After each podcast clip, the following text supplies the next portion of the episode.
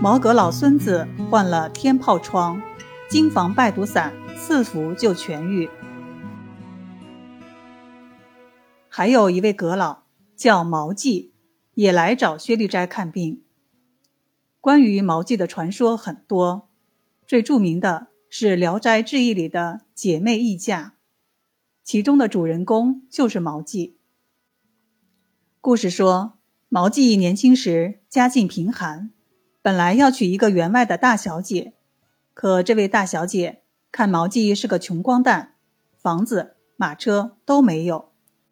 就想悔婚，后来毛季中了状元，回家后决定考验一下未婚妻，就穿了破衣服，说落地了，要来成婚。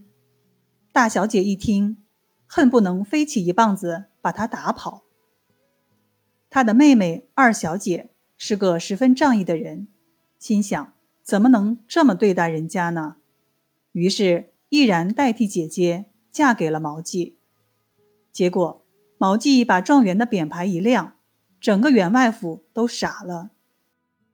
后来，毛季还当上了总理一级的大官，大富大贵。那个势利眼的姐姐肠子都悔青了。现在，这位毛阁老的孙子病了，他的孙子才十多岁，患上了天疱疮。这个天疱疮是一种。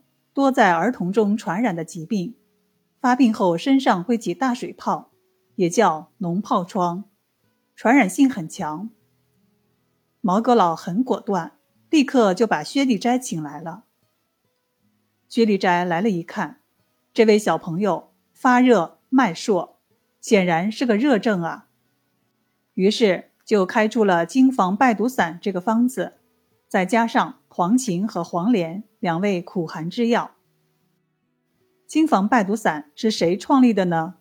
就是我们前面讲过的，创建六味地黄丸的儿科鼻祖钱乙。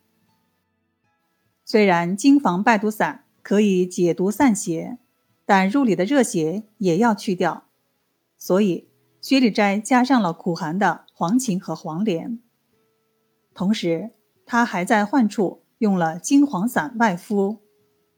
成分是滑石和甘草，结果只用了四服药，小朋友的病就痊愈了。